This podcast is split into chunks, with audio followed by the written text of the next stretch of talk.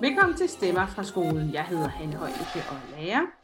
Og jeg hedder Rikke Bundsgaard, underviser på læreruddannelsen i Jelling. Den her podcast den skal handle om konspirationsteorier.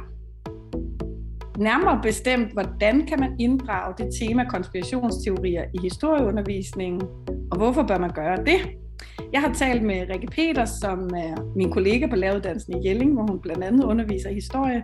Så er hun også forsker øh, og arbejder på det, der hedder Historielab. Hun har blandt andet forsket i det her tema om konspirationsteorier i historieundervisning og fortæller os rigtig meget spændende om det.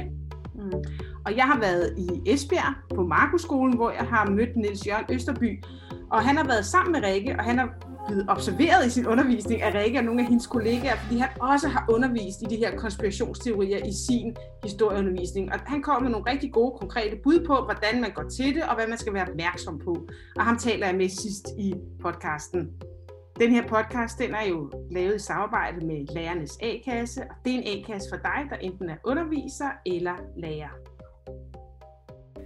Rikke, tak fordi du vil være med i Stemmer fra skolen. Selv tak, det er en stor fornøjelse.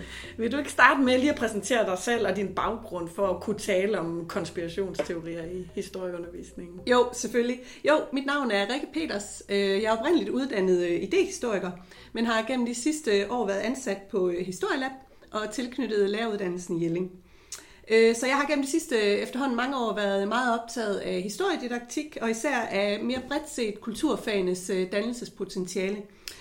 Og i den forbindelse også i forhold til sådan nogle emner som digital dannelse og opøvelse af elevers kritiske refleksion og kritiske bevidsthed og sådan noget, som jo ikke kun kan man sige, er historiefagets rolle at sørge for, men, men hvor jeg har været interesseret i at optage og prøve at kigge på, jamen, hvor, hvor kunne historiefaget faktisk have et, et godt bidrag til det. Mm.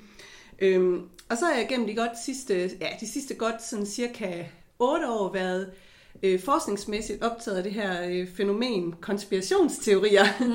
og beslægtede emner som øh, fake news og misinformation, disinformation og alle de der nye fænomener, som vi ser i forhold til den digitale virkelighed, vi lever i i dag. Øh, og det har jeg jo så prøvet at, hvad skal man sige, at udvide den faglige interesse til os at få, altså få et skoleperspektiv og et mm. undervisnings, et fagligt perspektiv med på det. Mm. Hvordan kan vi faktisk øh, arbejde med det i, øh, i fagene og i historiefaget især? Kan du så ikke lige starte med at fortælle os, hvad er en konspirationsteori egentlig for noget? For det kan man jo godt sidde og tro, man ved, men øh, det er måske meget godt lige at få det defineret. Ja, fordi man kan sige, det er jo, det er jo et øh, fænomen og et ord, der også er blevet meget mainstream, mm. som alle bruger i dag, og som vi støder på hele tiden i, øh, i medierne. Så vi tænker måske, om det ved vi jo godt, øh, hvad er. Men i hvert fald, øh, den måde, jeg plejer at definere det på, og det er så også den måde, jeg definerer det på i de bøger, jeg har skrevet, mm. og de artikler, jeg har fået udgivet, Altså jeg plejer at definere det som en, altså en slags teori eller en antagelse om, at der bag om en bestemt hændelse, der sker, eller bag om et bestemt øh, fænomen, det kunne for eksempel være covid-pandemien, eller nu øh, krigen, øh, angrebet på Ukraine, vi har set, at der i virkeligheden findes en skjult plan eller årsag til det, mm. som bevidst øh, holdes skjult af nogle personer, eller organisationer, eller instanser. Øhm, som altså har en vis interesse i, om man så må sige, faktisk at skjule for, for offentligheden, hvordan det virkelig hænger sammen. Altså hvordan, hvad der egentlig står bag de her begivenheder, som vi ser. Øhm, så vi kan også, øh, hvis man prøver at forklare det sådan lidt mere inden for, for narrativ teori, så kan man i virkeligheden også kalde en konspirationsteori som en særlig fortælleform, mm.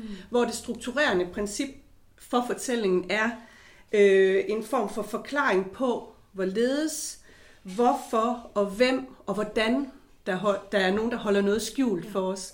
Så det er sådan set den, den, hvad skal man sige, den fortælle tekniske motor i konspirationsteorien. Den vil gerne tilbyde os en alternativ forklaring på, øh, hvad der egentlig er foregået, altså alternativ i forhold til de øh, officielle mainstream forklaringer, som vi får fra vores magthavere og politikere, som vi læser om i medierne osv. Der går, går konspirationsteorien faktisk ind og siger, hey, det passer faktisk ikke. Mm. Det er faktisk i virkeligheden foregået på en anden måde, og de magtfulde i vores samfund lyver faktisk om, hvordan det i virkeligheden forholder sig. Mm. Så det er det ene aspekt, og det andet aspekt, det er så også, at i den, man sige, den der afsløringsoperation, øh, som konspirationsteorien gør, og den der vilje til at ville påpege en sandere sandhed mm. om, om, hvordan det virkelig er foregået. Der er konspirationsteorien også altid meget optaget af så at øh, udpege de skyldige. Mm. Hvem er det så, der står bag det her bedrag? Hvem er det, vi kan stille til regnskab for det øh, i vores samfund? Mm. Øhm, og derfor er en konspirationsteori også altid i virkeligheden meget optaget af fjendebilleder. og syndebukke. Mm. Altså igen, nogen vi kan klandre for det her, nogen vi kan, vi kan anklage for det, nogen vi kan stille til regnskab i vores mm. samfund. Mm. Øhm, så det er, det er sådan mit, øh, mit, mit take på det. Øh, og hvis vi, vi breder det lidt bredere ud, nu gav jeg de her eksempler før med covid-pandemien og krigen i Ukraine. Der er også andre eksempler, vi kunne nævne. Netop nogen, som vi tit ser med eleverne, som interesserer dem enormt mm. meget. Så er det sådan en, en, øh, også i virkeligheden gammel, den er flere hundrede år på banen, sådan en konspirationsteori, som den såkaldte Illuminati-teori, mm. som er sådan en... Øh, Altså en, en, øh, en sjov øh, myte eller antagelse om, at der findes sådan en hemmelig, øh, en hemmelig skjult orden mm. af en lille magtfuld elite, af nogle, nogle meget magtfulde mænd, øh, som i virkeligheden styrer hele verden øh, og holder os, øh, holder os altså forestil sådan en, en dukkefører ikke? Mm. Med, med tråde ned, der i virkeligheden manipulerer og styrer hele verden. Øh, som er meget tæt forbundet med en, en anden teori også, som jeg også tit øh, hører ved eleverne, de er meget optaget af, fordi de finder, de finder det ud på nettet ikke, ja. og bliver interesseret. Den såkaldte teori om The Great Reset, mm. øh, som man også kunne på dansk måske kunne kalde den store nulstilling. Mm. Eller den her øh, teori om, at den her øh, lille elite faktisk arbejder hen imod at, og, og skabe sådan en, en nulstilling af verden, hvor med der efter det vil blive indført et øh, kommunistisk øh, diktatur. Okay. Ja, øhm, og, og den, er jo, den har fået vind i sejlene rigtig meget igen lige de seneste par år. Hvorfor det? Jo, selvfølgelig fordi, at coronavirus øh, bliver set som et led i den store øh, reset-plan. Altså corona i virkeligheden var et skalkeskjul og en, og en hemmelig virus, øh, altså skabt af, af de her magtfulde mænd for at... Øh, at magthaverne kunne holde os i et jerngreb, og lige så langsomt, sådan, øh, som igen som den her, som vi som små marionetdukker kunne føre os hen i retning af den verdensorden, man gerne vil have. Så man kan sige, de, de, de rækker også ligesom ind i hinanden, de her konspirationsteorier, eller bliver formet af hinanden. Ja. Sådan så en ny konspirationsteori om, om corona, eller det, den, den hænger sammen med nogle tidligere historiske teorier. Lige præcis, ja. og, de ud, og de udvikler sig og ændrer sig hele tiden mm. på, øh, på nettet. Og det er jo også derfor, at, at, at det er så spændende for, for mange mennesker, men også mm. jo for børn og unge, mm. Mm. at man bliver suget ind i sådan et enormt spændende univers på nettet, ja. hvor man kan dyrke og gå op i de her teorier, og mm. måske endda selv på et tidspunkt begynde lidt selv at digte videre på ja. noget, ja. og poste nogle kommentarer og, og sådan noget, ikke? Mm. Øhm, ud fra sådan en... Øh, altså i virkeligheden jo en, en, en, kan man sige også for børn og unge, jo en positiv interesse for, hvad der rører sig ude i verden øh, rundt omkring os, og, øh, og, og, og så den her øh, øh, lyst til at suge ny, ny viden til sig ja. på nettet. Ikke? Ja. Øhm. Hvorfor er det så, at man skal arbejde med konspirationsteorier lige i historieundervisning? Fordi øh, for de af os, der ikke er historielærer, der kunne vi jo godt tænke, der kunne man måske godt tænke, Nå, det hører til i samfundsfag eller sådan noget. Det, det har da ikke ja. noget med historie at gøre. Hvorfor, øh, hvorfor har du sådan... Altså, hvorfor synes du, det er så vigtigt, at man, øh, man ja. tager det op i historie? Øhm, altså, den mest... Øh, jeg synes, den, det mest nærliggende argument, som ligger godt i tråden med det, og det kan vi jo tale om senere, mm. de forskningsresultater, vi faktisk har set, når vi har været ude og prøve at kigge på, hvordan er det så, man kan gribe det an i ja, undervisningen. Ja. Altså, jeg synes, den, den helt nærliggende forklaring kan være, at det er simpelthen et emne, der er enormt motiverende for eleverne. Mm. Øh, det er et emne, som taler meget ind i, øh, i deres øh, livsverden, apropos det, vi var inde på før. Mm. Det taler ind i et univers, og noget, de allerede ved noget om, fordi rigtig mange af dem ser og, og læser om de her teorier på nettet og ser videoer på YouTube osv. osv. Mm. Og de kender også hele den konspirationsteoretiske fortællemodus for rigtig mange Netflix-serier og Hollywood-serier og sådan noget. Så altså rigtig mange elever synes, det er altså, elementært spændende mm. at arbejde med, så man opdager meget hurtigt, også som lærer den her øh, indre motivation, mm. at, at eleverne faktisk synes, det er, er vældig øh, sjovt at arbejde med, og det gør at man har mulighed for at lave en lidt en, en, en anden type historieundervisning, hvor man også har mulighed for måske at aktivere øh, nogle flere øh, elever og nogle flere elevtyper. Mm. Det er så den ene ting, kan man sige, ikke? Men, men jeg synes faktisk også, at man kan, øh, at man kan argumentere for at gøre det ud fra at sige, at jamen, det her fænomen om, om konspirationsteorier kan faktisk ligge rigtig godt i tråd med øh, historiefagets øh, fagformål. Altså det, det, det her med, øh, som der jo også står i, øh, i læreplanen for historiefaget, ikke, at elevernes historiske bevidsthed og identitet skal styrkes med henblik på, at de forstår, hvordan de selv deres livsvilkår og samfundet historisk skabte. Og det her med, at eleverne skal opnå forudsætninger for at, at leve i et øh, demokratisk samfund. Mm. Og der kan man jo sige, som vi også var inde på indledningsvis, jamen konspirationsteorier, fake news, alternative forklaringer og misinformation mm. er jo, om vi ved det eller ej, jo, øh, og nogen vil sige bedrøveligt nok, mm. en del af at kunne navigere i vores demokratiske samfund i dag, mm. og kunne vide noget om de fænomener, og også øh, kunne, hvad skal man sige, kunne reflektere over deres øh, mere øh, problematiske aspekter for, mm. for et demokratisk samfund også. Mm. Så det synes jeg jo på mange måder, øh, hvad hedder det, øh, kan, man, man kan sige er... Øh, er, er vigtigt at arbejde med. Og så kan man jo sige også, at rigtig mange konspirationsteorier, for ikke at sige alle konspirationsteorier, har jo en, en historisk komponent. Mm. Øhm, altså tager vi de historiske briller på, så kan man sige, at konspirationsteorier har eksisteret øh, til alle tider. Mm. Så det giver jo en spændende baggrund for at dykke ned i nogle tidligere krige og konflikter og alternative opfattelser af, hvordan øh, noget er foregået i, øh, i verdenshistorien. Mm. Mm. Så der er, nogle, der er nogle spændende ting at dykke ned i der. Så der er gode argumenter for, at man skal arbejde med det her historie. Ja. Øhm, du, du henviste lige før til det her studie, du har lavet. Kan du ikke lige sige lidt om, hvad det var, I undersøgte, øh, som, som gjorde, at du nu kan sige noget mere om, øh, om konspirationsteorier i, i historieundervisningen? Jo, øh, altså igen, hvis vi skal tage fat i det første mere øh, overordnet, så synes jeg, at det var enormt øh, skægt og positivt at se. Altså det er jo simpelthen helt tydeligt, at eleverne var øh, motiverede og synes, det var vildt spændende mm. at, at arbejde med. Øh, det tror jeg, der er flere grunde til. Øh, kan du ikke sige, hvorhen, jo. altså elever, når du taler om eleverne, ja. Hvem, ja. hvem var det, I, hvad var det, I var ude ja. og undersøge? Vi skal jo senere tale med en lærer, ja. som var med i det studie. Jamen, det, var, det var i udskolingen. Ja. Vi var ude og kigge på øh, og fulgte intensivt under, under hele undervisningsforløbet to 7. klasser og en 8. klasse, ja. øh, hvor vi lavede klasserumsobservationer gennem hele perioden, hvor forløbet om konspirationsteorier kørte. Mm. Og så efterfølgende lavede vi så øh, altså nogle fokusgruppeinterviews med elever, og så interviewede øh, lærerne også. Så det var sådan et, øh, et kvalitativt anlagt studie, og også øh, hvor vi benyttede aktionsforskning-metoden, fordi mm. vi jo planlagde de her, altså man vil sige aktioner, men vi kunne i virkeligheden også sige undervisningsforløb, og, og, og planlagde det sammen med lærerne, mm. og aftale med lærerne, hvordan, hvordan kunne de prøve at gøre, øh, mm. hvordan kunne man gribe det an, og så var vi med på at øh, være ude og observere på det, og så løbende undervejs også havde nogle drøftelser med lærerne om, hvad kunne være hensigtsmæssige justeringer at gøre mm. og sådan noget. Mm. Øhm, og der så vi øh, allerede under nogle af de første observationer, vi lavede, altså sådan en, øh, at det var helt tydeligt, at, at øh, emnet også var i stand til at, øh, at aktivere nogle elever, også nogle elevtyper, som, hvor i hvert fald lærerne sagde, at det var faktisk interessant, fordi den eller den elev var normalt ikke så aktiv øh, mm. i historietimerne, og synes ikke nødvendigvis, at historie var det allermest spændende fag. Mm. Der kunne vi lige pludselig se, at der skete en anden dynamik i klasserummet. Mm.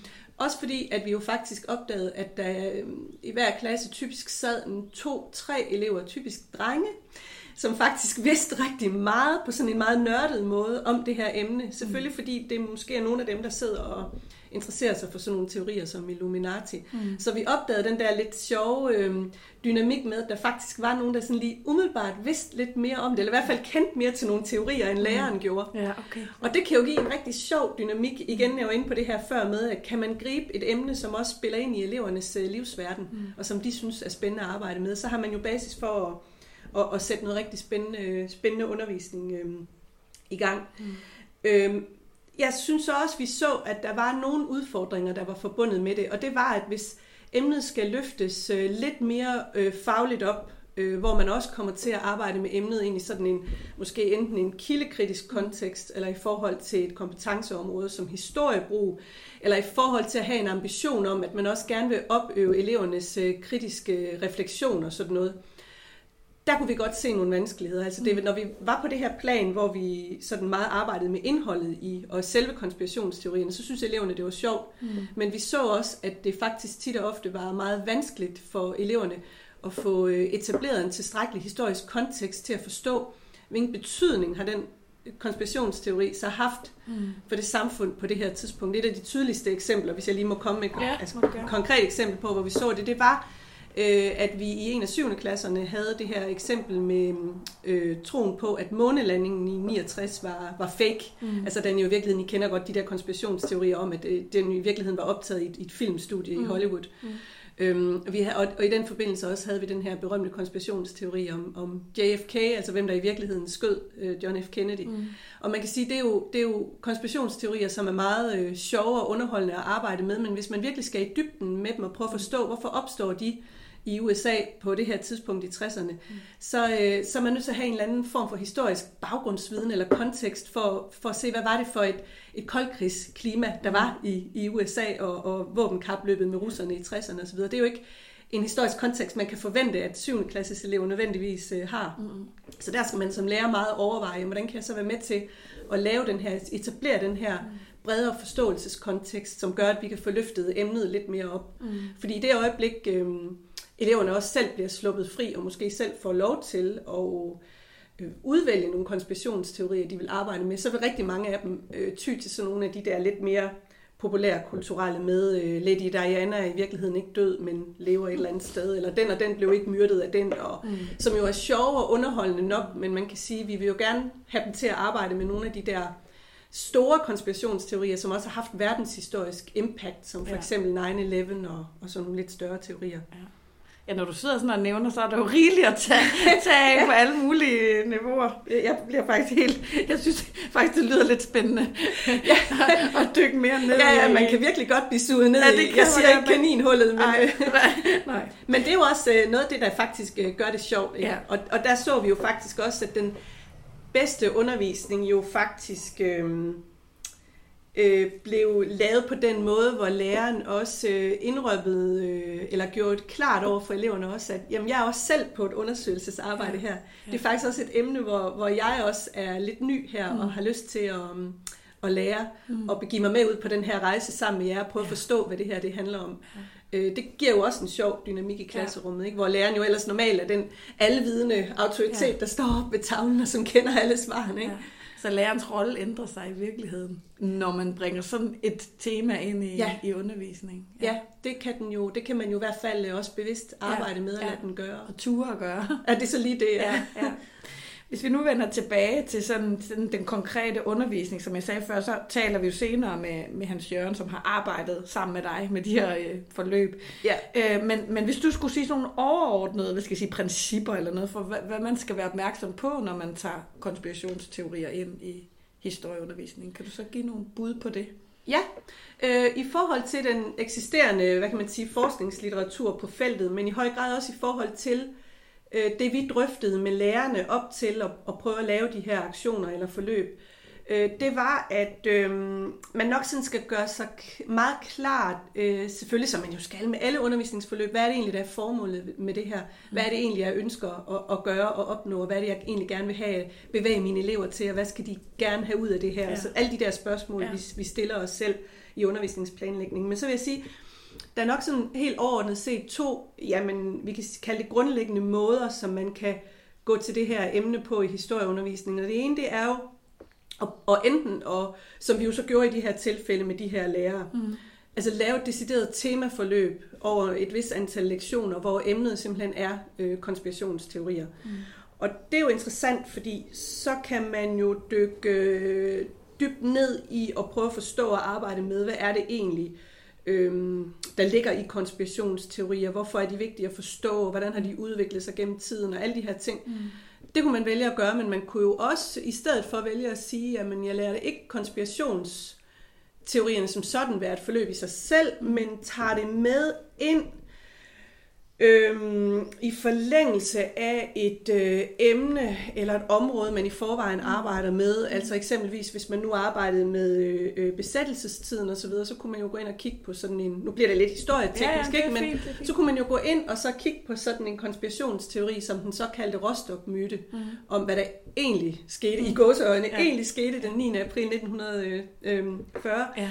Øhm, så kunne man prøve at, at, at, at drage det ind der, netop ja. for at, at få den her her, øh, øh, den her spændende vinkel med mm. på nogle emner, man mm. i forvejen vil arbejde med, som mm. måske også ligger op af kanonpunkterne i mm. historiefaget. Mm. Så, men øh, altså det er de her to lidt grundlæggende ja. måder, to lidt forskellige mm. måder at arbejde øh, med det på, ja. hvor man kan ligesom putte det ind under, eller hvis man nu arbejdede med sygdomsepidemier mm. gennem tiden, så kunne man jo øh, kigge på, hvordan der også i middelalderen var øh, antagelser om øh, spedalske brøndforgifter mm. og, og jøder, der i virkeligheden var årsag til, troede man jo dengang til store mm. pestepidemier osv., og, og hvordan man allerede dengang fandt syndebukke i samfundet osv. Mm. Men det ville jo så være en lidt anden måde at arbejde med det på. Så der er enten så, nu kigger vi generelt på konspirationsteorier, hvad gør de, hvorfor er de der, hvad, hvad skal hvordan skal vi forholde os til dem, eller mere ned i et, et tema, historisk tema, hvilken konspirationsteori ja. kunne der være her? Ja. Så, så det du sagde før om, om, om månelanding, hvis man havde om den kolde krig, ja. så, så kunne man bedre forstå, hvad er det, der, der gør, at vi... Ja. At, vi, at sådan nogle konspirationsteorier opstår i Ja, præcis, ja. præcis. Ja. Og så kan det jo være, så, så hvis man så har etableret en forståelseshorisont og kontekst hos eleverne, så er det jo også et, altså egentlig i begge tilfælde, både med temaforløbet, men også hvis man har arbejdet med det tidligere, mm. så er det noget, man kan vende tilbage ja. til, når ja. man så når op til vores tid, og måske det er der jo mange, der ender med at gøre, altså at tage øh, kanonpunkterne meget kronologisk, ja. og så vil man jo typisk ende med øh, angrebet den 11. september, ja. øh, altså vil man jo så typisk ende med i, i 9. klasse mm. tit og ofte at prøve at forstå øh, USA's øh, rolle i international politik gennem de seneste 20-30 år. Ikke? Mm. Øhm, og så kunne, man jo, så kunne man jo der vende tilbage til 9-11-teorierne, og hvilken øh, impact og betydning har de faktisk haft for det der klima, der, der opstod i, øh, i verden ikke, efter 9-11. Ja så er det jo noget, man kan vende, altså vende tilbage til at spille, spille ja. lidt bold op ja, af. så det bliver sådan en måde at belyse øh, historien med. Det kunne man godt øh, jo gøre, ja. ja. Mm. Øhm, nu talte du lige lidt om lærerens rolle i forhold til det der med at ture og gå ind sådan, og være åben for, at der er også noget her, jeg ikke ved. Mm. Kan der være noget, øh, som kunne afholde lærere fra at bringe sådan et tema ind? Altså jeg tænker, det er derfor jeg spørger, hvad nu, hvis der nu pludselig er nogle elever, der tænker, den her konspirationsteori den, den deler jeg, altså den tror jeg på. Ja. Altså vi har jo lige haft corona-epidemien ja. og sådan noget, eller er måske midt i den, hvor der jo er en meget tydelig øh, konspirationsteori på ja. spil. Hvad gør man som lærer, øh, hvis der er nogle elever, der vil begynde at diskutere, om det er sandt? Ja, det er et rigtig godt spørgsmål, det der, fordi det, og det var faktisk også noget, vi, øh, vi øh, drøftede meget med, med lærerne, og mm. fik nogle, deres bud på i de interviews, vi, vi gennemførte med dem. Fordi der er ingen tvivl om, at det er øh, jo et øh, emne at arbejde med, som kan have nogle, nogle etiske dilemmaer mm. også i forhold til, hvad er det for en, en lærerrolle, jeg selv har, hvad kan jeg stå inden for, og hvor står jeg selv i, i forhold øh, til de her ting. Øh, det vi jo egentlig endte med at, at drøfte med lærerne og, og prøve at arbejde med, hvordan kunne man så få undervisningen hen i retning af det, det er jo faktisk at i ikke i særlig høj grad i undervisningen egentlig bruge ret meget tid på at diskutere det der med sandt og falsk mm. i de enkelte teorier, fordi så kommer meget af undervisningen til at handle om det, og så skal man, føler man selv, at man enten skal eller ikke skal positionere sig som lærer. Men det er faktisk heller ikke tit det mest interessante at drøfte mm. i konspirationsteorier. Det er mm. tit det, eleverne synes, ja. at de gerne vil diskutere. Ja. Men det er faktisk det er faktisk øh, egentlig mindre interessant. Det er faktisk mere interessant ud fra sådan en grundlæggende kildekritisk forståelse at prøve at arbejde med, mm, hvordan er en konspirationsteori egentlig opstået? Hvordan har den udviklet sig over tid? Øhm, hvem er afsenderen på den her teori? Øhm, hvad må øh, vedkommende eller de kilder, som, som, hvor man kan læse teorien, hvad, hvad må de have til, til hensigt? Hvad, hvad vil de gerne opnå hos os, hos modtagerne osv.? Øhm, hvordan øh, forholder afsenderen sig kritisk til sin egen teori også, og hvad er det for nogle retoriske træk, vi ser i den her, i virkeligheden jo øh, faktisk også mange af de her spændende kildekritiske spørgsmål, som jo egentlig også kan bearbejdes tværfagligt med dansk fag, mm, fordi ja, det ligger det meget op af, tæt op også af litteratur og kommunikationsanalyse mm, og sådan noget. Ikke? Det kan jeg høre. Nogle af de samme elementer mm. arbejder vi jo med i den klassiske historiekildekritik mm, i forhold til, hvem er afsenderen, hvad er mm. afsenderens motiv og mm. hensigt og alle de der ting og prøve at forstå det i stedet for. Fordi så bliver det mere, mere væsentligt egentlig, mm. end, end at afdække sandt eller falsk. Ja. Fordi det kan vi faktisk tit og ofte jo i rigtig mange tilfælde ikke nødvendigvis lige finde ud af. Nej. Og det kan vi i hvert fald ikke finde ud af i øh, fem lektioner Nej. i 8. klasse, vel om. så øhm, så det, der, der er både de der etiske dilemmaer i det, og der er i høj grad også øh, de der spørgsmål om, jamen, hvordan tilrettelægger man så mm. undervisningen mest hensigtsmæssigt, ja. så det ikke bare bliver sådan et, et lille krydderi mm. i historieundervisningen, hvor eleverne i de lektioner var meget motiverede, men hvad fik de egentlig sådan mm. fagligt ud af det? Mm. Der synes vi så alligevel, at der er noget, der tyder på ud fra det, vi så, at det er mest hensigtsmæssigt at tilrettelægge undervisningen meget, øh, meget problemorienteret. Ja. Altså hvor eleverne selv er på et, øh, et undersøgelsesarbejde. Mm. Og der bliver det jo så, som man jo ved generelt for det problemorienterede arbejde, der bliver det jo også vanskeligt så at finde ud af, mm, jamen, hvad er så den mest hensigtsmæssige lærerrolle der? Ja. Fordi der vil læreren jo tit opfatte sig selv, og det gør man jo også traditionelt i problemorienteret undervisning, som sådan en facilitator, mm. der skal i gang sætte de der mm. processer. Mm. Men der er det jo vigtigt, i hvert fald i forhold til det her emne, at læreren ikke bare helt trækker sig. Ja. Og så lærer eleverne bare lave projektorienteret arbejde, og nu finder I selv på nogle konspirationsteorier osv. Mm. Mm. Men jo indimellem også netop øh, arbejder med at skabe den historiske kontekst, ja. og præsentere eleverne for nogle nogle analysemodeller og arbejde med dem i fællesskab mm. før eller undervejs, mens de også bliver, bliver sluppet øh, lidt mere fri. Mm.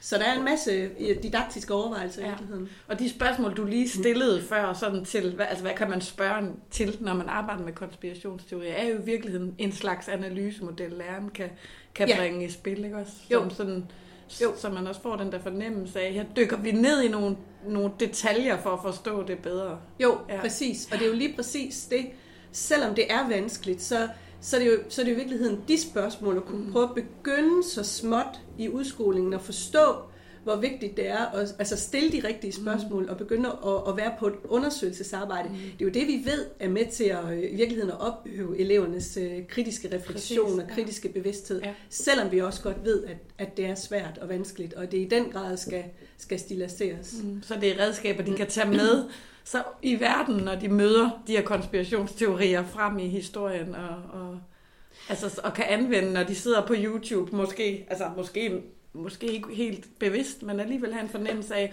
okay, her, her er noget, jeg kan, jeg kan overveje, ja. jeg sluger den ja. her øh, fortælling øh, Præcis. helt godt. altså ideelt set, mm. ja. Mm. Og det er jo der, man så også kan sige, der vil historiefaget i hvert fald med at arbejde med et emne som det her jo klart spille ind i forhold til de her behov, vi har for os at, at drøfte digital dannelse og alle de her ting. Hvordan gør vi det?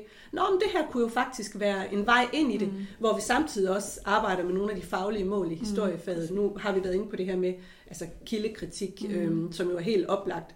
Man kunne også sagtens arbejde med det i forhold til, til et andet øh, kompetenceområde for historiefaget, nemlig historiebrug. Mm. Øh, så er vi lidt over i, i nogle andre ting, vi også ville arbejde med der, men der, der kunne man også helt klart godt øh, lægge, lægge sådan en vinkel ned over, ja. over konspirationsteorier. Og så sådan tværfagligt samarbejde med dans, det tænker jeg, det, det giver virkelig god mening, fordi det er jo også noget, vi arbejder med der. Altså forholde sig kritisk til, ja. hvad gør folk med sprog, når de vil overbevise os om, at, at noget er, Præcis. Er, ser sådan ud. For meget af det her, sådan ud, ja, ikke? Ja, det handler jo om, om, om basal kommunikation mm. og retorik, mm. og forstå, hvad er, hvad er det, man gør, også i propagandaøje med, ja, hvis man gerne vil, øh, har en vis interesse i, øh, så også en politisk interesse mm. i at ændre på nogle ting og få folk til at tro på noget bestemt. Ja. Så det vil give god mening også at, at, at inddrage andre fagområder, mm. men kunne også, samfundsfag vil også være, være helt oplagt. Ja. Det, det, jeg tænker, at det kan være, at der sidder nogen og lytter, der er, også er dansklærer og samfundsfagslærer, ja. som kunne tænke, hov, oh, der var vist også noget, vi kunne arbejde med her. Ja. Øhm, nu har du talt om, øh, at, man, at det her, I har undersøgt øh, det her arbejde med konspirationsteorier i udskolingen. Øh, men jeg tænker, hvad, hvad med, altså fordi YouTube starter børnene jo med at se, altså ja, fra de helt små, men jo i hvert fald også på mellemtrinene rigtig meget sidder og ser de her, nogle af de her fortællinger. Ja. Øhm, er det for tidligt at introducere i historieundervisningen på mellemtrinnet, eller, eller hvad, hvad, hvad, nu ved jeg godt, du kan have undersøgt det, men hvad tænker du om, om, om det? Øhm, jeg vil sige øh, både og. Altså på den ene side, så er det jo, må man jo nok sige i forhold til det, vi også talte om før, hvor, hvor vi helt klart i vores observationer så, at det er vanskeligt for eleverne at også at få lærerne, lærerne og hjælpe eleverne til at etablere den her historiske kontekstforståelse, mm. som er, er ret vigtig for at prøve at, at arbejde med de her konspirationsteorier på sådan et lidt mere dybere fagligt plan. Og der er simpelthen nogle ting, der, der, der er vanskeligt øh, at, og, ja, og simpelthen at, at forstå, fordi der også er rigtig meget øh, almen dannelse og viden om, hvordan nogle bestemte politiske forhold er i verden og sådan noget. Ikke? Altså, der er også nogle, tit nogle store politiske ting i de her i de her ting, som er, er, er svære at forstå, før, før man kommer op i udskolingen og også øh, bliver introduceret til samfundsfag og mm. generelt også arbejder noget mere sådan kritisk, mm. øh, med kritisk øh, læsning og sådan noget mm. i dansk fag. Mm. Ikke? Mm. Men omvendt vil jeg sige, også i forhold til det, du siger, det, det er ret væsentligt at stille det spørgsmål, jamen kan vi ikke, kan vi ikke tilnærme os det her, øh, den her måde at arbejde med nogle ting på noget tidligere, og det tror jeg faktisk godt, vi kan. Man behøver måske ikke nødvendigvis at lave det som et forløb om konspirationsteorier, mm. eller overhovedet kalde det ved mm. det navn. Nu skal vi arbejde med konspirationsteorier, men man kan jo godt allerede øhm, begynde at arbejde kritisk med nogle af de her elementer, for eksempel i forhold til nogle YouTube-videoer, som mm. de ser, i forhold til at afdække, jamen, øh, altså ud fra en kildekritisk eller kommunikationskritisk vinkel, jamen, ja. hvem er Hvem er afsenderen mm. her? Mm. Hvad ønsker de? Vil de mm. sælge et produkt? Mm. Vil de påvirke os til at gøre noget på en bestemt måde? Mm. Øh, altså alle de her spørgsmål, vi kan stille kritisk til ja. i virkeligheden alt, hvad vi ser og hører, for at op- opøve den her kritiske tænkning. Altså mm. det kan jo i virkeligheden ikke ske øh, for tidligt. Nej. Så det, man, man vil godt, øh, tror jeg, i det små på mellemtrinnet begynde at, at træne og stille den her type ja. af spørgsmål. Mm. Mm. Fordi så vil øh, ens klasse og ens elever jo også være mere gearet til og, og ved, hvordan jamen, det er den måde, vi arbejder på. Ja. Det er faktisk ved at øve os i at stille den type spørgsmål og forholde os kritiske til det, vi... Så er der i hvert fald god basis for os at tage det, tage det op igen. Ja. Så man også skal forholde sig kritisk til det, der ikke nødvendigvis er konspirationsteorier. Ikke? Jeg tænker også inden for historie, er der vel også sådan et eller andet med, hvem, hvem er det, der, der fortæller øh, historien? Jo. Hvem, og, og skal vi også nogle gange stille spørgsmål til det? Jo, lige mm. præcis. Mm. Og, og der er det jo øh, interessant i hvad skal man sige, det her forhold, der er mellem historie, historiefaget og konspirationsteorier, at konspirationsteorier benytter sig jo i virkeligheden også rigtig meget af det her øh, grundlæggende, skal man sige, filosofiske problem, der består i, at historie jo ikke er en eksakt videnskab. Mm. Historie er jo fortolkning, mm. er jo historikers fortolkning, eller vores fortolkning mm. af nogle kilder, som vi får til at tale, og hvor vi skaber en, øh, en sammenhæng. Og der kunne man jo sige, jamen, at det i virkeligheden ikke også det, konspirationsteorier det gør. De, de skaber dog en anden fortolkning, mm. en radikal, alternativ fortolkning. Men det er jo faktisk det, de gør. De går jo også ind og...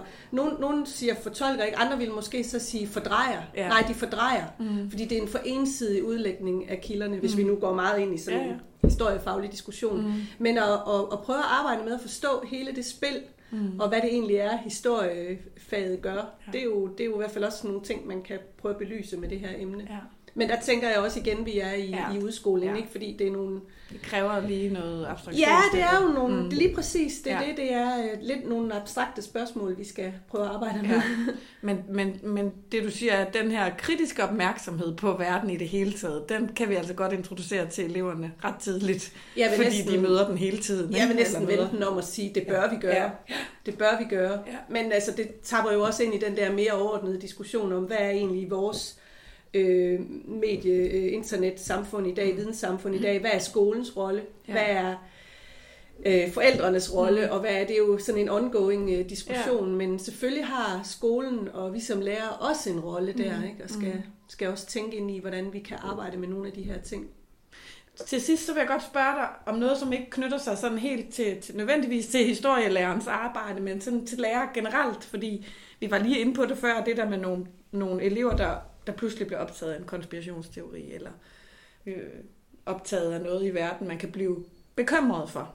Øh, hvad tænker du, hvordan kan lærere forholde sig til de her konspirationsteorier, sådan generelt i sådan et dannelsesperspektiv, hvis de skal det? Altså over for eleverne? Over for eleverne. Altså, som, altså kan der være noget uden for undervisning, eller sådan, mm. hvis man kan tale om det, når man er lærer, som ikke lige knytter sig til, nu arbejder jeg med de her faglige mål, men det at være opmærksom på, at der findes konspirationsteorier, der findes YouTube-videoer, der formidler dem, har læreren et ansvar i forhold til sådan mere generelt, synes du? Øhm, jamen altså, det er jo det der med, at vi tit nogle gange øh, oplever som enten forskere, der beskæftiger sig med ja, skoleverdenen mm. generelt, men jo i høj grad også som lærere, tror jeg, vi tit har den her oplevelse af, vi har i virkeligheden meget, meget lidt viden om, hvad der foregår i børn og de unges øh, online liv, mm. Mm. øh, hvor vi nogle gange øh, er lidt på, øh, på bagkant eller lidt på bare bund i forhold til, hvad er det egentlig, de ser? Hvad er det egentlig, de møder? Hvor er det egentlig, de øh, bedriver meget af deres øh, fritid? Og hvad er det, der, der foregår der? Mm. Øhm, og det er jo kun en måde at finde ud af på, og det er jo at interessere sig for det og forholde mm. sig nysgerrig til det. Mm. Og også lidt i relation til det, du, du berørte før, det der med, hvad stiller man så op, hvis man som lærer øh, høre nogle øh, elever tro på en konspirationsteori, mm. eller man kommer til at høre noget, hvor man klart kan høre, hold da op, der er godt nok nogle misforståelser her, eller ja. noget misinformation, der mm. kører. Der vil mit bedste råd jo være at øh, øh, spørge ind mm. øh, nysgerrigt og åbent mm. øh, og tillidsopbyggende mm. til det her. Altså det, jeg tror, det værste, man kan gøre, og det vil man jo komme til som lærer, hvis man nu for eksempel hørte nogen, det kunne være nogen ting, som eleverne helt tydeligt har hørt på nettet, eller fundet et eller andet sted, som måske tapper ind i sådan noget antisemitisme og mm. jødehad, eller mm. holocaustfornægtelse, mm. noget, hvor man alt strider på en. Ikke? Mm. Så det, men det værste, man kan gøre, det er jo at, at skælde ud og sige, mm. sådan noget, det vil jeg simpelthen ikke høre i min klasse, fordi det er simpelthen det værste, der kan komme ud. Altså fordi i det øjeblik vil, vil eleven jo mm. øh, trække sig, og kan med det samme mærke, her er noget, som jeg i hvert fald overhovedet ikke skal nævne for nogen voksne, mm. eller komme ind på igen. Mm. Så man prøver at bevare den der kølige, rationelle nysgerrighed, mm. og, og ture og spørge lidt mere åbent, men selvfølgelig også kritisk ind til det. Altså, Nå, det var da, hold da op, det var da spændende, hvor har du, hvor har du stødt på det henne? Mm. Det, det har jeg da ikke lige hørt om før. Kan du ikke, vil du ikke fortælle lidt mere mm. om, hvor du er, mm. kender du er, der, er, er, det noget, I, er det noget, I snakker om? Eller, altså, ja. På en måde, hvor, øh, hvor man ikke nødvendigvis øh, lader skinne igennem i første omgang, at det er problematisk. Mm. Men når man så har fået den der øh, grundlæggende tillid, mm. øh, og eleverne egentlig også begynder at, at, at svare åbent, mm. øh, og man responderer med den der nysgerrighed, så kunne man jo godt begynde at spørge lidt mere kritisk ind til det. Mm. Sige, jamen, mm. har du undersøgt det til bunds, og kan det nu også passe? Eller skulle vi prøve at sætte os ned og prøve at finde nogle andre kilder, der mm. faktisk. Siger noget andet? Mm. Og hvad skal vi så stille op, hvis vi har to modsatrettede kilder mm. øh, og sådan nogle ting? Mm. Øh, så prøve at, at, at stille de der kritiske spørgsmål. Ja. Det synes jeg er et godt råd, vi, må, øh, vi vil slutte øh, af med for den gang, Rikke. Der er nok at se til derude som lærer. Det finder vi ud af, hver gang vi snakker med, med nye forskere. Ja, vi bliver aldrig færdige. Det er en kæmpe opgave, men øh, jo også øh, en af de vigtigste. Ja. Mange tak, fordi du ville være med i Stemmer for skolen. Selv tak. Det var virkelig en stor fornøjelse. Du lytter til en podcast fra Stemmer for skolen, udgivet med støtte fra Lærernes A-kasse. En A-kasse for dig, der enten er lærer eller underviser. Læs mere på læger.dk eller følg dem på LinkedIn, Instagram eller Facebook. Hvorfor er det spændende at inddrage konspirationsteorier i sin historieundervisning? Emnet i sig selv er jo både sjovt og spændende og, og kontroversielt. Øh, for nogle elever så er det noget, de slet ikke har hørt om. Og for andre elever, der er det noget, de sidder og bruger faktisk rigtig meget tid af, i deres, når de sidder og, og surfer rundt, især på YouTube. Så, så øh, man rammer egentlig ind i, i et emne, som nogen kender noget til, og det er typisk faktisk nogle af dem, som måske ikke altid lige er med på historie og sådan noget der, mm. og læse øh, øh, de der tykke bøger, som jeg egentlig godt kan lide at give mine elever, så de får læst en hel masse. Men til gengæld har de noget viden fra, fra nogle helt andre, så man får egentlig historietimerne vendt lidt på hovedet nogle gange, mm. og oplever nogle nye ting. Hvordan gør du det sådan? Altså, er det sådan noget, du ligesom i hvert et emne, du siger, hvilke teorier eller konspirationsteorier findes der om 2. verdenskrig, eller om inkariget, eller hvad ved jeg, hvad man nu kan have? Eller er det, hvor nu har vi om konspirationsteorier i et emne? Altså, hvordan gør du det sådan rent øh, praktisk? De par gange, jeg har kørt sådan et forløb igennem, der har det været emnet konspirationsteorier. Mm. Øh, og der har man måttet sådan finde et eller andet, øh, man kan bruge som eksempel først. Og, og det har typisk været, at jeg har valgt øh, et emne, og så bruge øh, månelandingen, og, og sådan ligesom bruge den som en, mm. en eksempel, et eksempel, og så har vi øh, vist eleverne, hvordan øh, kan konspirationsteorier øh, dukke op, og hvordan kan man forholde sig til det, hvad er der kilder omkring det, og så skal de derefter selv ligesom prøve at, at dykke ned i mm. det, og så prøve at sige, er der andre konspirationsteorier? Kender I nogen? Ellers så må man prøve at præsentere. Der findes nogle få øh, små gode bøger med, med 32-64 øh, konspirationsteorier, som de kan få lov at bladre i. Mm og nogen kender så også nogen fra nettet eller sådan ja, noget. Så, og så får de lov til selv at dykke ned i det. Det dybe internet, man helt ja, sikkert kan det, finde rigtig, rigtig, rigtig meget. Men jeg tænker sådan lidt, altså lige præcis det taler Rikke også om i det interview, der er med hende, at med, med månelandingen, det kræver også, at eleverne har en viden om den kolde krig. Altså ja. hvordan var klimaet omkring den kolde krig? Man kan jo ikke bare tage et eller andet... Øh, hvad hedder det, Nostradamus. Altså han, Nej. der er også nogle konspirationsteorier omkring præcis. ham i, fra middelalderen, som man næsten er op i dag. Ja. Ja. Man kan sige, du skal have en viden om middelalderen, og, ma- og den magiske tænkning og verden og sådan noget, før man kan se, at det er en konspirationsteori. Ja, lige præcis den med månelandingen, der, der røg vi ind i det der med, jamen jeg kunne godt mærke, okay, der var en masse ting, de ikke vidste. De vidste ikke, hvem John F. Mm. Kennedy Mm. var. Øh, De vidste ikke det der med månelandingen. Hvad, hvorfor Hvorfor skal vi ind til månen? vågne, våben, hedder det rumkapløb og Ja. ja. alle de der ting. Ja. Ja. Så der måtte vi simpelthen bare lige sætte pause. Og så siger jeg, vi- vi er lige nødt til at køre to uger og omkring øh, kold krig og alle de der ting. Og så kunne vi køre videre igen. Ja. Og det er jo klart, at den erfaring tager man så med sig næste gang, man skal arbejde med emnet. at vi laver lige et lille forforløb, mm. hvor vi ligesom sikrer, at rammen er på plads til den øh, teori, mm. vi, vi vil prøve at bruge her. Mm, mm. Ja, fordi det kræver simpelthen noget viden, og det taler Rikke også rigtig meget om ja. I det interview, ikke? Og det er, jo, det er jo klart, det er jo derfor, jeg nemlig spurgte om, jeg tænkte sådan lidt, det kunne også være meget fedt at tage det som sådan et overemne i løbet af et år, kan vi sige, med ja. Hver emner. Hvad for nogle konspirationsteorier ligger der i det Ja. egentlig, ikke? Eller, Øh, på grund af corona, så nåede jeg med den sidste 9. klasse her, øh, 9. klasse her egentlig ikke øh, at, at få kørt igennem med dem.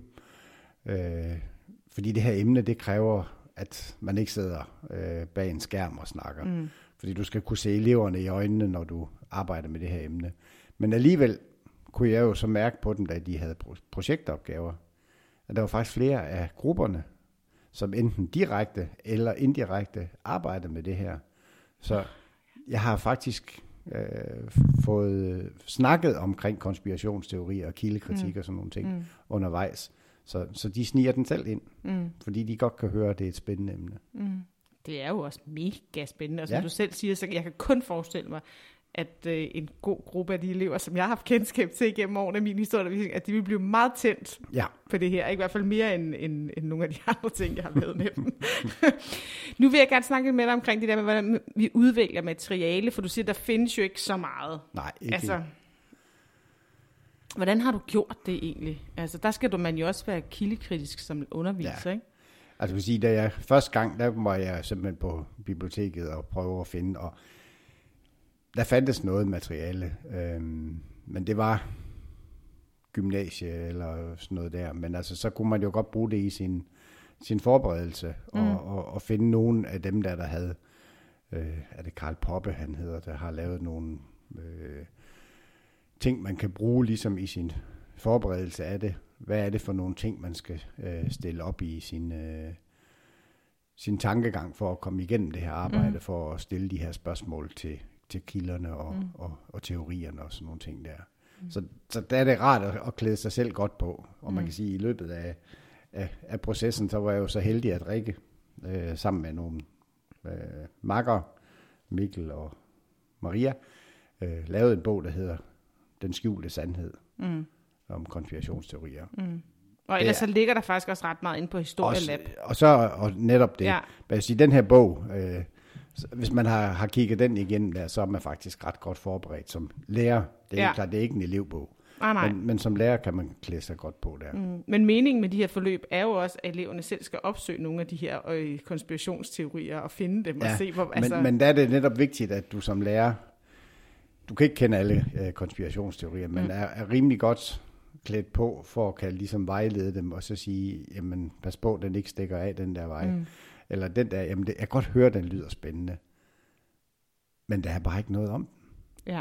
Øh, Eller det har ikke sidste- en historisk interesse, Ja, ikke? Ja. ja, der var en, der er en om, om noget med noget Disney. Men der var en pige, hun ville så gerne, fordi hun var så optaget af Disney-verdenen, men mm. der var nogen, der havde nogle idéer om, at Walt Disney havde et eller andet. men hun måtte jo så bare, okay, okay, så laver du den der opgave Mm. omkring det, men da hun havde siddet et par timer, så måtte hun jo komme og sige, må jeg vælge et andet emne, fordi der Ja. er bare ikke noget om det. Nej, nej. Så, så man skal både kigge på, har det en historisk, øh, er der noget pondus i, i sådan rent historisk i emnet, Mm. og er der nogle materialer. Mm. Så de, de to ting skal ligesom, og der er det rart som lærer at have, have forberedt sig lidt på det. Du kan ikke kende dem alle, men at du ligesom ved, hvor er det, Hvordan vejen, kan- vej, hvor er vejen god. Ja, ja. Hvordan kan jeg kende en konspirationsteori, når jeg ser den? Ja, lige præcis. og hvor meget, hvor meget kød er der på den? Ja. Øhm, så kunne jeg godt tænke mig at høre, hvorfor skal man egentlig undervise i det her i historiefaget? Hvorfor kan man ikke, er det ikke mere oplagt i virkeligheden til samfundsfag? Altså, Jamen det, det jo til, hvis, hvis det skal være for eksempel alt, alt hvad der har været her de sidste par år om øh, corona og, og alt muligt andet, så er det oplagt øh, samfundsfags øh, mm. emne, kan man sige. Øh, men altså hvis jeg skal ind omkring øh, Illuminati, eller månelandingen, eller øh, nogle af de der har været tilbage om 2. verdenskrig, og, og andre af de der, jamen så er det jo historisk, mm. øh, kan man sige. mm, Men det jeg egentlig tænker mest af det, det er, at når vi skal snakke om kildekritik, så kan det faktisk godt være svært for eleverne nogle gange at finde ud af det der med kildetrik, kildekritik med, med nogle af de ældre emner, fordi de materialer, der ligger tilgængelige for eleverne, det er jo ofte nogen, som er renset for, mm. for alt muligt. Øh, det de er, er udvalgt meget de er meget udvalgt, ja. og alle de der ting, så, så medmindre det er nogen, der er ligefrem er, er udvalgt netop mm. for at være kildekritik mm. på dem, så, så, så er det egentlig lidt tyndbenet nogle gange, hvis man skal finde noget sjovt, øh, som at sige, aha, her er Ja, der en eller Også anden min oplevelse. dagsorden. Ja. Ja, det, det, det virker lidt pseudoagtigt at undervise med kildekritik i materiale, der er blevet udvalgt nøje til. Lige præcis. ja. Her mm. er der virkelig noget at kigge på. Mm. Og der bliver du også udfordret som lærer, fordi altså, hvis vi skal vende tilbage til månelandingen, når man hører nogle af, af de der YouTube-videoer med folk, der er helt overbevist om, at månelandingen ikke har fundet sted, altså de er vældig, vældig godt øh, forberedt og meget velformuleret, mm. og alle de der ting, man kan blive helt i tvivl. Mm. Meget skruet, meget vel, velkomponeret. Meget velkomponeret, Ja, ja, ja. Jeg tænker også, der er vel også noget af den her historiebevidsthed, at man skal ligesom kunne forstå sin nutid, fordi man kender sin fortid. Ikke? Ja. Altså, at det her med fake news, det er jo ikke noget, som Donald Trump fandt på. Nej, nej, nej. Altså det, altså, det bliver man også nødt til at have den her bevidsthed omkring. Ja. Det har fandtes i mange, mange år. ja da. At man har brugt, at man har brugt viden og nyheder i kamp og magt, for eksempel. Ja. Ikke? Altså, det, er jo, det er jo vigtigt Ja, at vide det, ikke? ja. Øhm, så vil jeg gerne, hvad er det gode råd? Du havde den her, Den skjulte sandhed, som en bog. Der er Ja. ja. godt, den er et godt konkret råd. Men hvad har du ellers af gode konkrete råd til de lærere, der tænker, det her, det skal vi omkring i historieundervisning i år? Jamen det er, det er faktisk at, at ture. Mm. Øh, at ture tage springet ud, fordi du kommer til at stå og sige, det ved jeg faktisk ikke. Øh, eller den teori kender jeg ikke. Øh, og så må man sammen med eleverne øh, prøve at træde ud på. Man, man føler nogle gange virkelig, at man er ude på tynd is øh, og prøver det af. Mm. Øh, Hvorfor er vi så dårlige til det, også lærer? Hvorfor er det så svært? Det, det tænker jeg. Altså, øh, er det sådan den Når man, når, når man kommet lidt op i åren, så synes man måske ikke, det egentlig er så spændende mere. Altså, dengang var jeg, altså, jeg kan huske som ung, var jeg, synes jeg, læste tykke bøger om Bermuda-trekanten og, og alle mulige andre af, af den der. Det var vildt spændende og fascinerende og sådan noget der, og så, Ja, ja, så finder man måske nogle andre, eller, så kan man måske bedre lige at, at koncentrere sig om nogle lidt mere faktuelle ting og, ja. Og historie og sådan noget der. Men i den der alder er man jo åben og spørgende og nysgerrig på alt muligt i verden. og på virkelig, ikke? Og på virkelig, ja. ja. Ikke, ikke mindst på virkelig. Ja, ja. Derfor er det jo også et vigtigt emne at, at tage op, fordi man forhåbentlig kan være med til at åbne deres øjne lidt for, hvad er det, de skal holde øje med. Mm. Så man Give kan, dem nogle redskaber. Den skjulte sandhed, det er en god bog at hive Det er en fat i. god bog. Øh, og få sit skolebibliotek til at købe. Ja. Så ligger der jo også altså på Historielab og, øh, og nogle af de andre, som, som de her øh, Hildegård Johannesen og Rikke Peters, som jeg arbejder sammen med, de har lavet en masse materialer, som, mm. som ligger derinde, som faktisk er lige til at, at tage fat i Mm.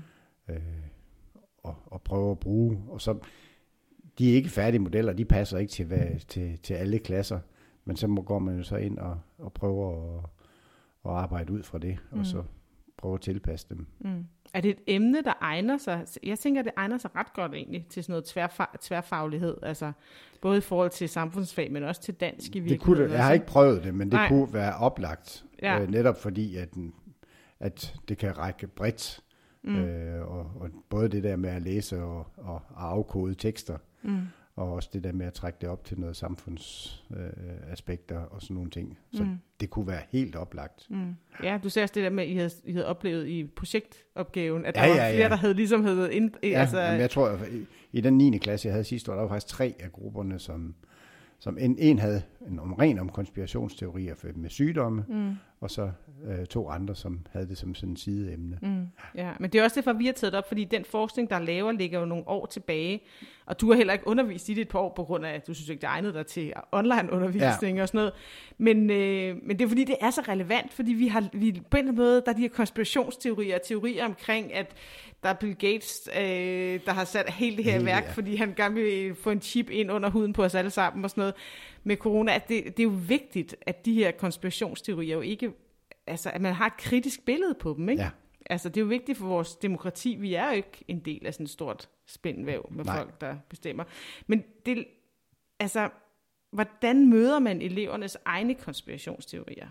Altså, Du tænker på dem, som de har mødt eller selv laver. ja, eller som de, sådan, de tror på, at der er sådan et stort netværk af, af, af, af ja, Illuminati er, Ja. er især blandt drenge en, en, en, en meget fremtrædende idé om, at den findes altså. Fordi mm. de, de kan se den alle mulige steder. Og det er sådan en teori om, at øh, der er sådan en loge, der bestemmer i hele verden, Ja. og har gjort det siden øh, middelalderen. Og eller sådan. fordi at de kan finde nogle tegn på, at det har været, og at det faktisk har fundet sted. Mm. Og så er de bare helt overbevist om, at det findes i, øh, i virkeligheden, og, og, og at det styres. Og, og fordi der er nogle få historier, som kan bekræfte, så, så holder de fast i, at det, det findes. Ja, og hvordan møder du det? Altså sådan, øh, fordi det er jo tilbøjeligt at sige, "Ah, stop med det der, jeg gider simpelthen ikke at høre mere Ja. på det. Det tror jeg, altså, Jamen det kan man, det kan man, det gør man nogle gange. men, men, men andre gange, så må man jo sige, jamen så prøv at komme med noget. Mm. Øh, prøv at vise nogle steder, hvor du siger, her er der noget, øh, noget materiale, der viser, at der faktisk har fundet noget sted. Mm. Og så må vi prøve at tage det ud fra det. mm, Øh, de par gange, jeg har prøvet at arbejde det igennem, så har vi startet det der med et eksempel, og så prøve at kigge på, hvordan er konspirationsteorier bygget op, og så har de selv skulle undersøge, øh, enten i grupper eller selvstændigt, nogle af de her. Og der får man jo så muligheden for at snakke med dem om, hvad er det for en, øh, hvorfor er det, at den her teori mm. kun er spændende, men ikke holder i, i virkelighedens mm. verden. Fordi jeg tænker også, man skal også som lærer, der har man også et socialt ansvar i ikke at klæde en bestemt elev af. Ja, Altså, fordi man kan også, altså, de kan også stå og sige alle mulige argumenter, til sidst, der kan man, fordi man jo er 30-35 år ældre end ja. Dem, og har, og har en stor viden og sådan noget, så står de bare helt nøgne med deres lille fakkel af, ja. af, af meget tynd viden, kan man ja. Sige. Ikke? Og det er jo ikke en situation, der er fed, vel? Nej. Altså, der har man også et ansvar, man skal Ja. være bevidst om. Ja, jeg vil sige, jeg har ikke, det har jeg trods alt ikke øh, oplevet sådan nogen, hvor der er nogen, der hårdnakket har holdt fast i en. Ja, anden. Ja. Og jeg tænker også, at de kommer også fra nogle familier, der har nogle, hvor deres forældre har nogle teorier om et eller andet, som man jo bare tænker, det her det er jo helt hul i hovedet. Altså der tænker jeg, corona, når vi skal prøve, altså nu har jeg været ved at lave årsplan her, det er, kører det typisk i 8. klasse. Ja, Øh, der er jeg spændt på, når vi skal igennem de der uger. mm. Fordi der kommer der er helt sikkert noget frem omkring corona, Ja. og der kommer de jo fra hjem, hvor, hvor nogle er, øh, synes, at regeringen har gjort det fantastisk, og mm. der er Mhm. nogen, der synes, at regeringen har været fuldstændig håbløs og haft en dagsorden med, med alt det her. Så det bliver spændende. ja det bliver bare spændende, ja. Fordi der er de jo også børn, der er produkter af deres forældre, og den Præcis. snak, der er hjemme i stuerne og sådan Ja. noget. Ikke? Hvordan har du, hvad har du gjort dig for nogle tanker omkring det egentlig? Altså, hvordan øh, vil du gå til det? Altså, Jeg vil sige, det jeg har gjort, det her, har lagt det lidt hen i skoleåret. jeg, tænkte, jeg tænkte, at det var måske ikke lige det, man skulle starte, fordi det er nogle klasser, jeg faktisk ikke har haft øh, Ja. tidligere historie, så jeg skal lige ind og have lært dem at godt at kende, ja, og, og så prøve at håndtere det her, fordi mm.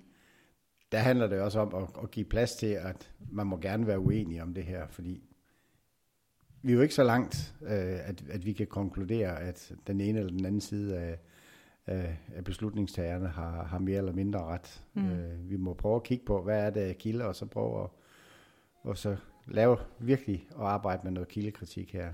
ja. Fordi har den ene eller den anden side haft en dagsorden, når de har gjort de ting, som de har gjort, eller sagt de ting, som de har sagt? Bygger det faktisk på noget fakta, eller er det mm. formodninger? Mm, ja, altså så væk fra mavefornemmelsen, ud i kildekritikken. Ja, ja. Det er, og det, det er der, jeg synes, det her emne er den helt store gave. Mm. Vi kommer til at klæde eleverne meget bedre på kildekritisk. Mm. Mm. Ja, på noget, der er mega relevant. Mega. Ja, ja, det må man bare sige. Rikke, øh, altså nu har jeg undervist rigtig mange klasser i historie, og det er et af mine absolut yndlingsfag øh, i skole. Det var det både dengang jeg var elev, men også nu her som lærer, og jeg vil betegne mig selv også som en ret dygtig historielærer. Det er virkelig et fag, jeg brænder for. Men jeg har ikke kastet mig ud i det her om konspirationsteorier før. Jeg har ikke tænkt det som et emne, man skulle tage på sig i historie, men selvfølgelig er det det hvis man kan tale om øh, det her kanon i et fag, så synes jeg i hvert fald, at man skulle inddrage konspirationsteorier i den der kanonliste om noget, man skulle have med i sin historieundervisning.